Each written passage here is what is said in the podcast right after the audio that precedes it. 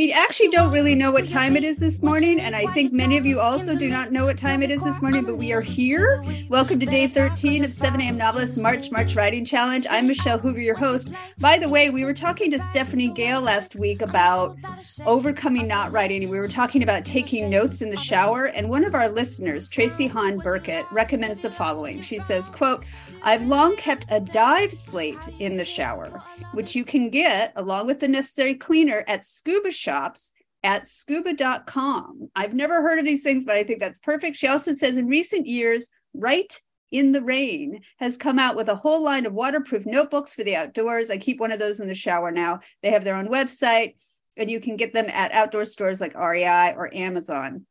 And Tracy Hahn Burkett did a whole um, post about this on writers uh, writer unboxed. And if you guys don't know that website writerunboxed.com i would check it out also for uh, great writing articles and information. And so she did a whole article on non-electronic uh, writing tools. And so again that's tracy hahn burkett. And i was just really happy that she recommended that. A dive slate that's perfect, don't you? Hank, what do you think? Do you think you use a dive slate in the shower? Well, I have an aqua pad. It's called an aqua pad, and it's a it's a it's paper. It's waterproof paper on little little suction cups, and you slap it up on the shower, and it has a a waterproof pencil that slides through it, and it it really works. It really works. Um, I I have saved a couple of books by my aqua pad because I do agree that I, I heard that podcast and I, I do agree that sometimes it's the water that just makes you everything else washes away and your brain is somehow free in that sort of alpha state in the shower. And yeah. I think if you don't write down the first thing you think of, it's never as good when you when you rework it. I, I know that you think that you were talking about how you sort of self-edit, and I don't. I think it's the first one that comes out is always the best. I've, I've heard that too. Actually, when when when you're most passionate and you're in the mode, uh, yeah, yeah, I've heard that too. And I've, I've heard that from other people. All right. If you guys don't know, we're with Hank Phillippi Ryan. Uh, she's one of my favorite writers, and she's also an incredible uh, literary citizen in Boston. She supports so many other writers. So we love to support her in return. She's going to be talking to us about escaping the muddle of the middle of your books. Good morning, Hank.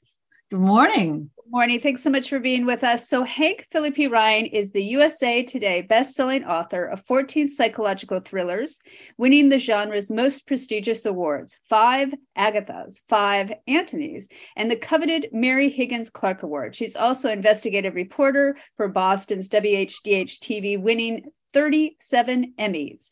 National book reviewers call her, quote, a superb and gifted storyteller, unquote. Her newest is the page turning standalone, The House Guest, a story of psychological manipulation exploring the dark heart of marriage and friendship. It's Gaslight meets Thelma and Louise. I'm very excited about this. I have a copy, but I haven't gotten to it yet. I love I don't know what it is, but I love standalones from thrill from thriller writers in particular. They seem to be there's just this amazing, sharp, wonderful gift um, that a standalone is, and I particularly love Hank's standalones. So Hank, so so much. We're really excited about this book. She just launched this book, so I would go and check it out and try to find it for yourself. The House Guest. Okay, Hank, the muddled middle. Why is this such a problem for us writers? And what do you recommend? Well, it's interesting. And first, hello, everybody. Hi, Jesse. It's so nice to see your kind words. Thank you. If I look over here, I'm looking at the comments. I'm not looking away from the screen. So I'm just sort of trying to monitor what you say. I, you know, Michelle, any genre, whatever you're writing, um, we start out with this big burst of energy. Oh my golly, I have a great idea for a book. Here I go. You're typing like a crazy person. It's just all, it's all wonderful. Um, and I think when you get up to page 36, is where I mean, I always mark page 36 because I think if I can get from page one to page 36, uh, if I can go on to 37, then I have a book. Then I have a book. Then, I, then I'm then I'm gonna be I'm gonna be fine. But when when you get to about page 75, the steam sort of runs out from this glorious opening. Some of you who are plotters may be able to envision the fabulous ending and the coda, the emotional ending after that. But there's this vast, uncharted sea of like 200 pages or so. And you're thinking, what, what are my people going to do in in that what are they going to do for all that time i mean in the in chapter one i mean in chapter one in act one you've set up your world you've set up the characters you've set up the problem you've set up the goals that act one is going to have you you have a compelling problem that they need to solve um, and you can sort of uh, and and you've got your readers hooked yeah. But in Act Two, again, you've got to keep it be compelling and memorable and still a page turner no matter what genre you have. And so it's it's the time to it's this is for the not for the faint of heart. You know, right. Act Two is what we're really talking about. Act Two is not for the faint of heart. If Act One is I call that, wow, that's strange. Something that happens that puts your characters in disequilibrium. That's act one. And act three is, oh, so that's what happened. Then you've got act two, which is, yikes, now what? And sort of, I never expected that. And that's what goes into act two. So they sometimes, as you said, they sometimes call act two the muddle in the middle.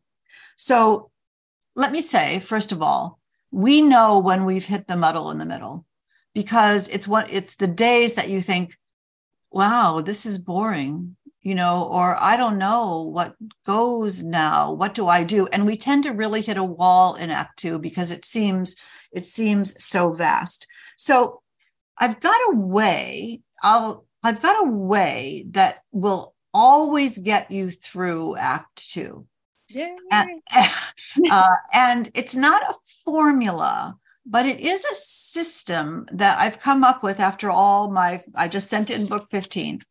Um, that does seem to help. So let me tell you that. And then if we have time, and I know we will, um, let me just give you a list, a really practical list of things you can think about just specific, very specific things that you can think, should I do this? Should I do this? Should I do this? Should I do this? And maybe they will give you, that will give you some idea. So my, my, my way of getting people in the novel going, what you want to do is keep the novel going. What you want to do is have an engine that's driving your novel all the time, forward motion, narrative thrust, advance the story whatever you want to call it that's what sort of that's what's difficult in act two that's what's difficult so here's a way of doing it and if you um, think of it as a series of five steps a series of five steps they're sort of um, a repeating and varying series of five specific segments. It's not a formula, as I keep saying. It's just a way of thinking about what now, what now, what now. And one of the problems, let me say quickly with the with the middle sometimes is that it becomes episodic. Then they did this, then they did this, then they did this, then they did this. And you don't want that. You want things to happen in your novel. You want things to happen because of something. Because of this, they do this. Because of this, this happens. And so that makes it not be just a series of chapters. That makes it be this seamless thing that doesn't feel like a book. It feels like real life. So how do we do that? Step one, ask in what you get to it you you know you sit like you're like chapter 11 what do i do? Yeah. You ask your you ask yourself what does my character want? What does my character want in this hank segment? What does my character want? It can be as big as stopping the bad guy from blowing up the universe in general or it can be as small as getting a glass of water. What does my character want? Each step in the hank segment has a goal and at the end of the go- at the end of the segment, that goal will either be reached or not. But and more on that in a minute. But if they don't want something, there's no reason for them to do anything. And mm-hmm. that's the key. So step 1, what does my character want? Step 2 is ask yourself, why does my character want that?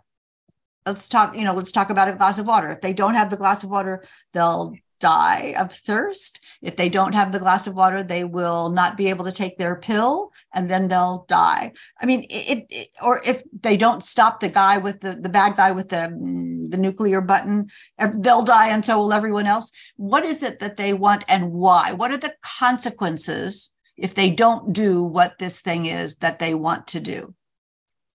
And these so, are things, both of these are things that you want to be thinking about from the very beginning of the book. They're kind of, you know, full book questions. Sure. You're, well, you, but you're talking about like in the moment as well. And I, I always remind students, you know, like in every scene, you know, what is the intention of the characters what because otherwise the the scene is going to completely fall apart and then yes. that that deeper feeling of why do they want it which is the deeper kind of character driven thematic driven you know the reason why we fall in love with the character in the first place.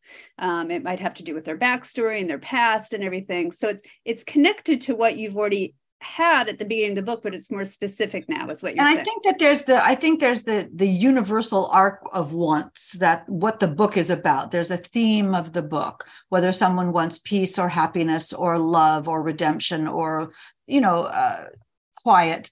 I, the the big arc of the book remains. But I'm talking about very specifically yeah. in the middle of the book how to keep it going. These little tiny segmented ones will be all will be part of the puzzle of the big arc of ones. But so these specific ones are what we need to get through act 2. Right. And it's a way of breaking down the novel so it doesn't seem like this vast 250 pages, but it seems like one step at a time one logical, meaningful, thematic step at a time that reveals the character's personality as they as they go. So what do they want? Why do they want it? And then step 3 in the Hank, Hank segments is how do they decide what to do? There's this moment of their their brain is working and we as authors can use that to reveal their character their personality and their setting and the time um, and everybody else that's involved in the story. How did the people how does your character decide what to do? You know do they do the the lovely selfless charitable benign benevolent helpful thing? Does the character do the venal evil selfish terrible destructive thing? And through that decision making process we the character is revealed. So now we've got a specific want and a specific reason the motivation for the want and a revelation of the of the character's psychology and personality and decision making process.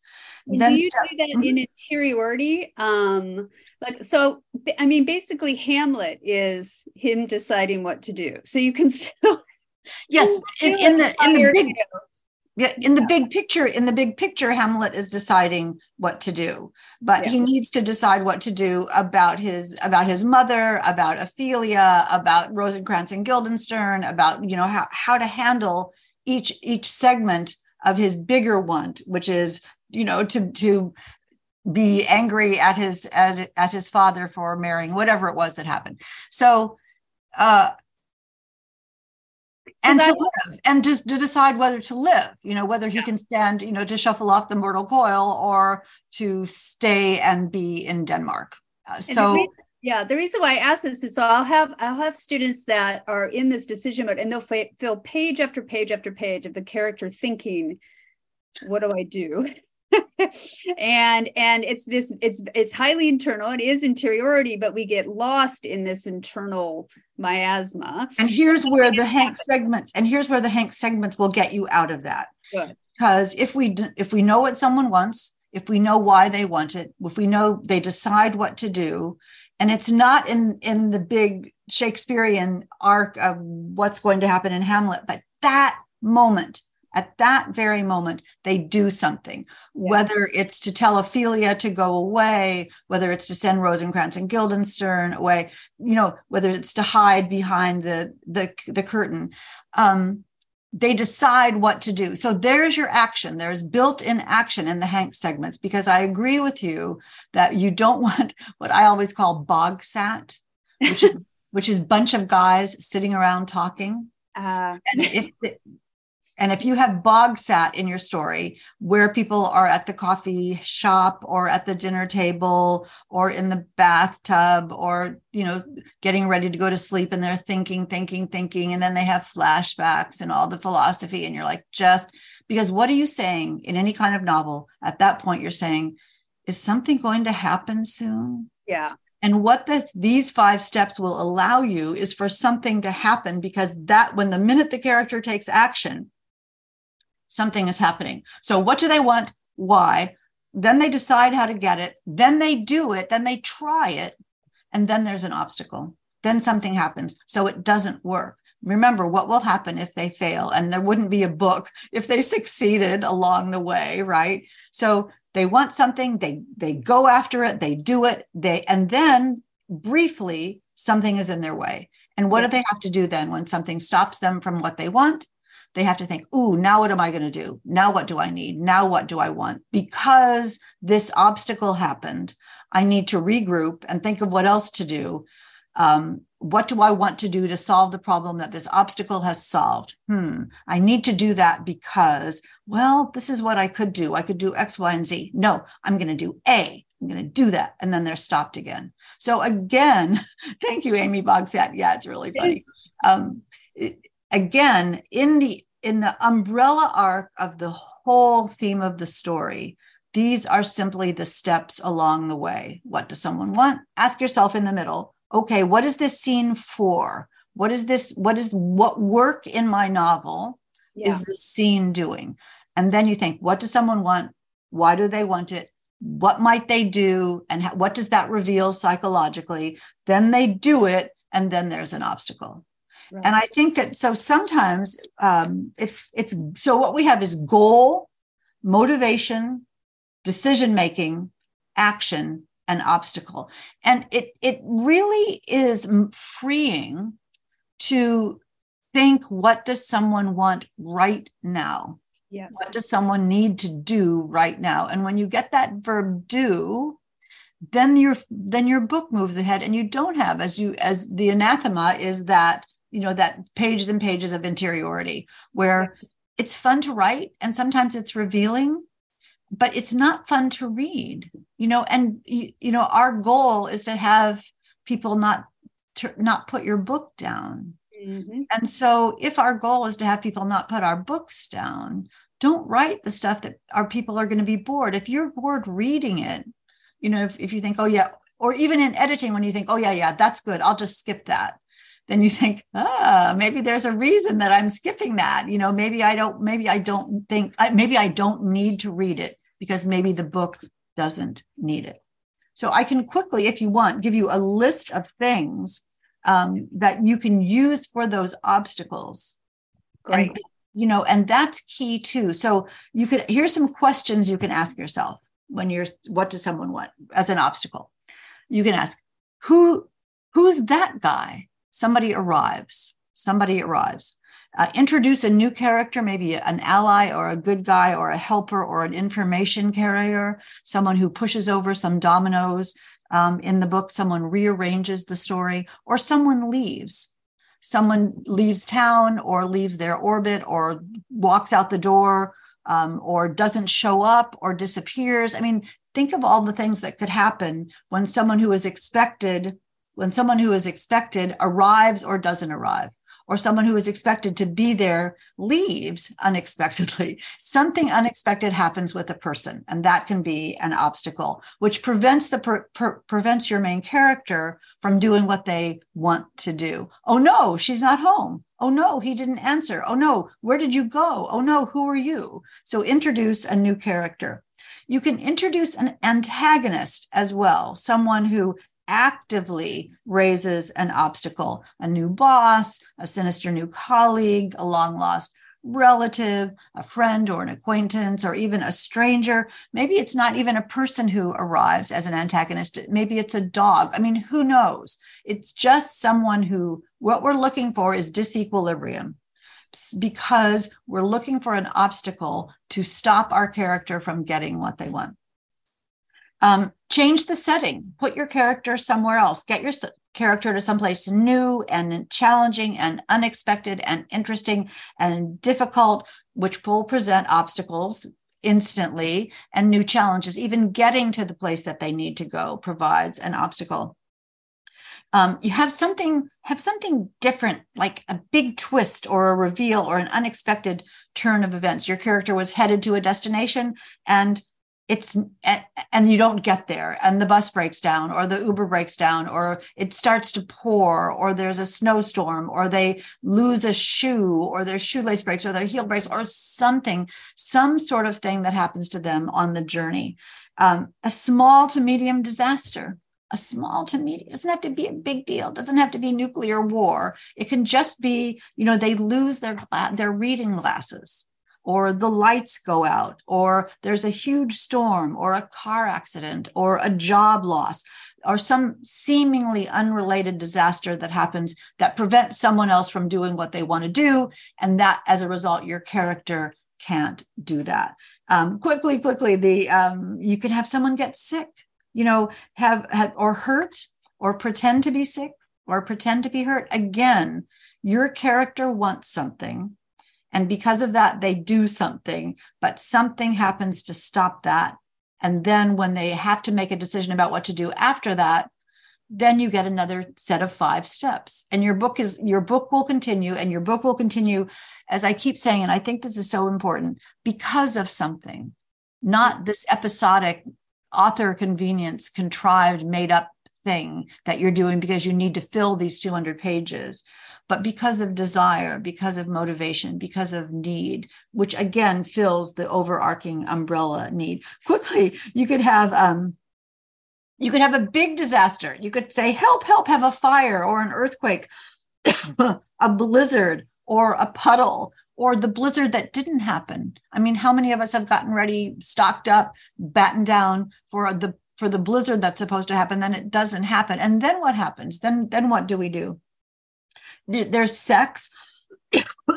There's sex there's violence there's misunderstanding there's an argument there's a fight you know either a, you know an, emotional fight or a physical fight.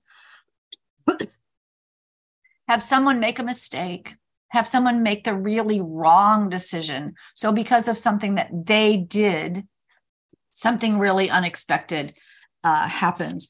Uh, so what will happen you know if they make a mistake if they have a misperception what will happen as a result of their misperception? Who will show up to fix it and not fix it? Who will try to help? Who will who will try to make it worse? And as you do that your story will be revealed. And the key to the five steps what someone wants why they want it how they decide what to do what action they take and what obstacle they hit. Always ask yourself what will happen if my character fails? Mm-hmm. What will happen if my character fails? So that throughout these steps, there are stakes. There yeah. are stakes to the character. And that means that whatever they're doing matters. And if it matters to the character, then it matters to the reader, and your story will just take off. Awesome. I mean, so I always think in terms of if you guys want to uh, a perfect example of an episodic plot, just look at maybe the second season of Downton Abbey, um, where the writers, I think they must have gotten new writers or they got cheaper writers or something, but every episode introduces a problem. The problem is solved by the end of the episode, and there's no reason to go into the next episode. Um, and they just begin to throw problems at the characters because they're trying desperately to keep the series going, and it gets very, very dull. Um, so that's a perfect um, example of badly written episodes. Um, and, and I think that I mean you feel that, and I think that's really wise of you because I think what that what that lost. I mean, it was fun to watch, and you know when you watch a series, you're watching it to see what adventures the character has. Just like writing a series of mysteries, you're you're latched onto you're you're you know connected with the characters and you're interested interested to see what happens to them next but it you know it is very episodic and there are no dominoes and what you want in your book is the feeling of that the dominoes are falling which means they're all connected to each other and they all have a bigger meaning right. uh, and in downton abbey we were because it's sort of a it was sort of a slice of life yeah. Uh, it's what happens every day and with without that overarching umbrella of theme of what a, a character really is going for at the end, which you have in a good novel. I mean, in the end of a novel, you want people to say, oh, yeah, that's so good. That's exactly what should have happened. Right. You know, in, in, psychological suspense, you want someone to say, "Oh, I never saw that coming, but I should have." Yeah. Uh, but in it is set. I mean, you want the satisfaction of the ending of a novel where it feels like all those pieces, all those segments of five things were linked for a reason. And here, here's what happens at the end after this journey, this meaningful journey.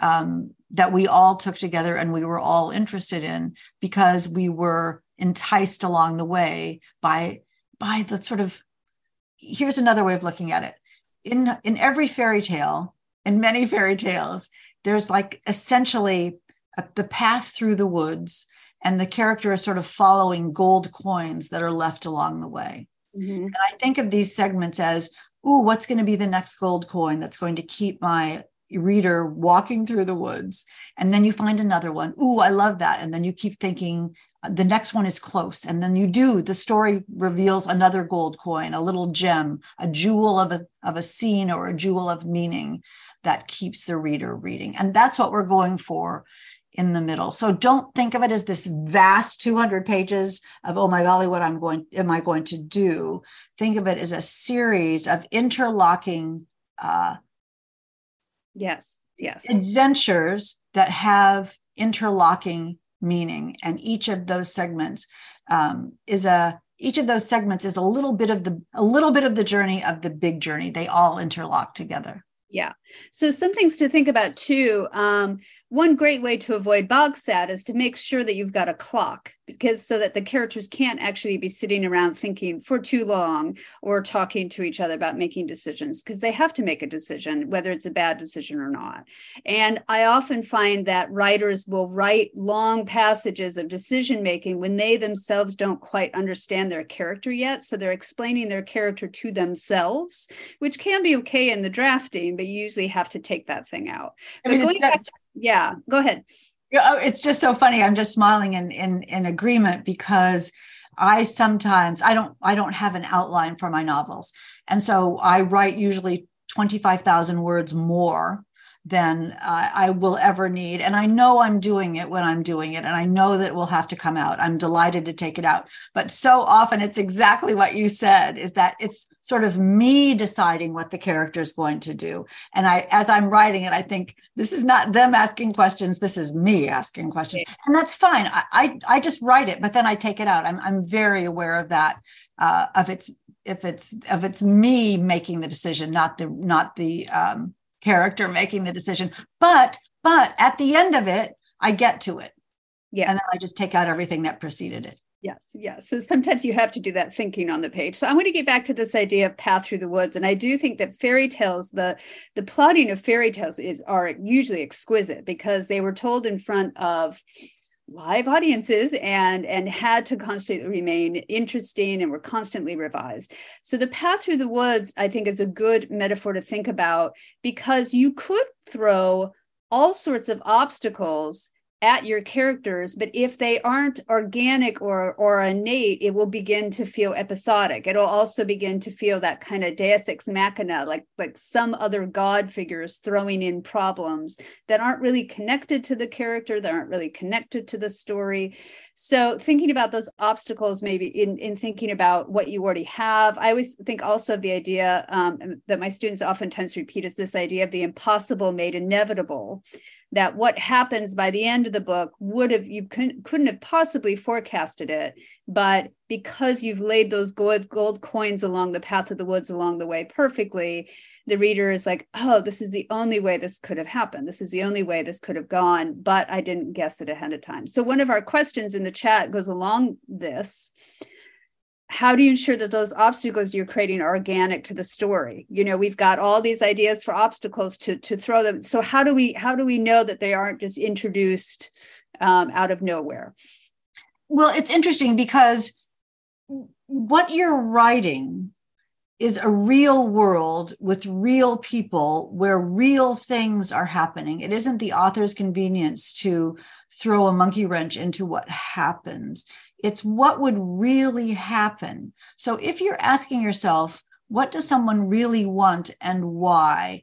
When they're deciding what to do, they're deciding within the realm of the setting and the other characters and the theme of the novel and what and what equipment they have for this what milieu they're in.